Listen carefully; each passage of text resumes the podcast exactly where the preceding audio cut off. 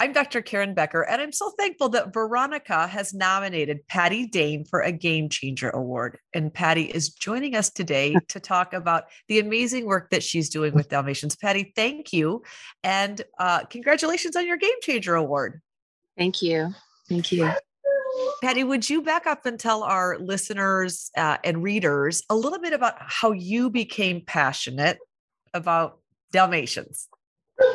Right. Many years ago, actually, it's been 30 years, my husband and I were rescuing all sorts of strays from the street.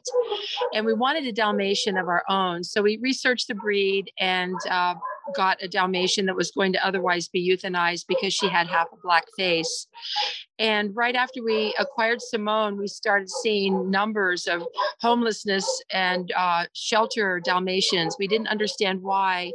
And then we decided to become breed specific Wow. And so since that time, uh, did you just put out queries to your local rescue humane societies, uh, letting people know that you know taking in Dalmatians? How how did things evolve into this vast number of dogs that you're saving?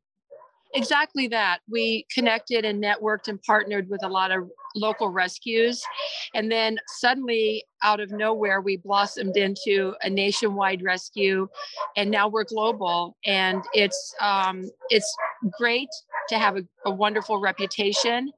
Um, and it's word of mouth, social media, and just partnering with those key rescues and uh, other rescues and key um, shelters around the country that are seeing an increase of this breed. Yeah. So a couple different questions, Patty. How does your organization work when when you find out that there's a Dalmatian in need, uh, maybe at a, a kill shelter? Do you have a network of foster families or how do you work when it comes to getting those animals into a safe environment and then the process of rehoming them? Right. We have a network of volunteers and adopted families pretty much all over the country. And we've also established networks with clinics in key areas across the country where we see more homelessness than not. And um, we are foster based only. We don't have a shelter or a facility. And we like the idea of being foster based because it prepares the, the pet for what a home like setting is going to be. They get to live with a family, they get to know love, they get to know parameters, boundaries, and what what is expected of them as a companion pet. Mm. So amazing. And Dalmatians are unique in a lot of ways. Uh, uh, I'm sure that you know that part of what you're doing is outreach, and not just when it comes to dietary requirements, but they, they just have a lot of they're just unique. Uh, do do you have a when you go to place Dalmatians, or let's say someone hears this interview and says, "Oh my gosh, I'm looking for a rescue Dalmatian." If people haven't had Dalmatians before, is there some education that goes along with uh, some of the breed differences? Yes, we are very big on education and making sure that the family or the individual does their homework and their due diligence. This is a lifetime commitment for the pet um, it is a unique breed with a lot of different nuances, and it's not a breed that's for everyone. We are the first to admit that. We want to make sure that they have an active lifestyle. We want to make sure that they're committed. We want to make sure that everyone in the home is on the same page as far as obedience training, especially with the hearing impaired. Yeah, yeah. Uh, I my very first dog from my family was a Dal- Dalmatian, so I I am aware of of uh, of all of those nuances that come along with the breed, and yet such a wonderful breed. When you wake up in the morning and you look at um, how this has blossomed into this worldwide platform for rescuing and awareness of Dalmatians, what do you love most about the work that you're doing? The reward. Um, the reward doesn't come immediately. Sometimes it's a year, sometimes it's a couple weeks before we receive the reward of this pet going on and finding a fabulous home. I tell the rescues every day in all the different foster homes, I hope you all have a wonderful, happy life.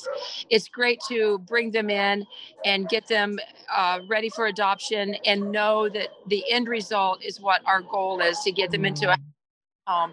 We are a Care for Life organization, so not everyone, due to medical circumstances or temperament issues or so forth, gets a home. So we we bring them into what we call a Care for Life program, where we have different foster homes set up to care for them for the remainder of their lives. Wow, that is also beautiful and uh, really uh, just speaks loads and volumes in terms of the integrity that that there's literally not a dog left behind. That's it's beautiful. So I have one question. I don't know. You probably have heard that there is yet another dog movie coming out with uh, Channing Tatum with a mm-hmm. with a Belgian Malinois, and I think that everyone that either has Malinois or knows about this is we're all bracing ourselves, doing what we can to educate. Um, it's difficult when breeds are celebrated, uh, but people don't understand the depth and breadth of what it, of what it takes to care for many of these animals. Uh, do you do you attribute how and why you got started to the movie that created the initial obsession with the breed? Absolutely. Um, we had education tables with live Dalmatians set up in three different counties here in Florida in the beginning when we knew the m- movies were coming out. We had educational material. We also had a little stuffed Dalmatian with a fire hat named Fritz. And after the movie, after the premiere, the kids would come running to our table, Mommy, Mommy, we want a Dalmatian.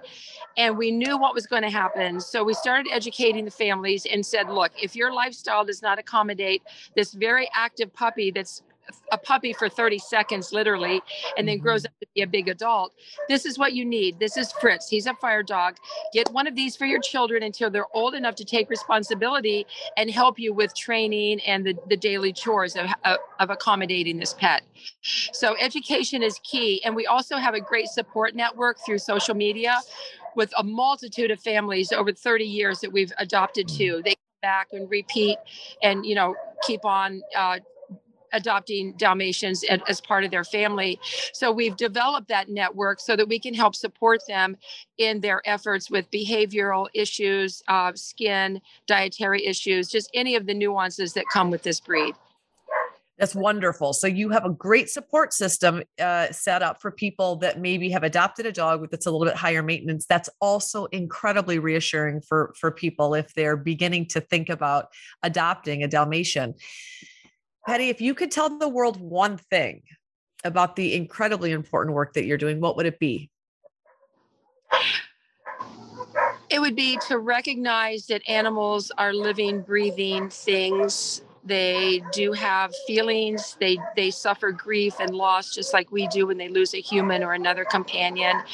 And we just want to impress upon people to treat them with loving kindness and uh, don't abandon them spay and neuter all those things that are good that will keep them uh, going for years to come. Yeah. And patty if people wanted to learn more about this fantastic organization or potentially look at dogs that for, are up for adoption or donate to help support you where would they go to to get more information? Our website is dalmatianrescue.com and it's commonly misspelled so it's d-a-l-m-a-t-i-a-n not i-o-n our social media is dalmatian rescue So SoFla for south florida. We had to even though we're nationwide we kind of had to denote where we are logistically.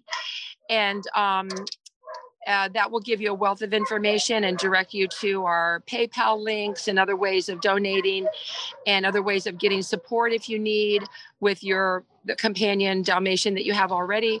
And we're also on Pet Finder under under the location of Miami. Mm so beautiful. I am so thankful that Veronica nominated you for a game changer. Very well deserved. And we're so thankful that your heart is on fire for this incredibly wonderful breed that is oftentimes misrepresentative, but also needs a lot of focused work and care that your organization is providing beautifully. We're so thankful for everything you're doing. Thank you.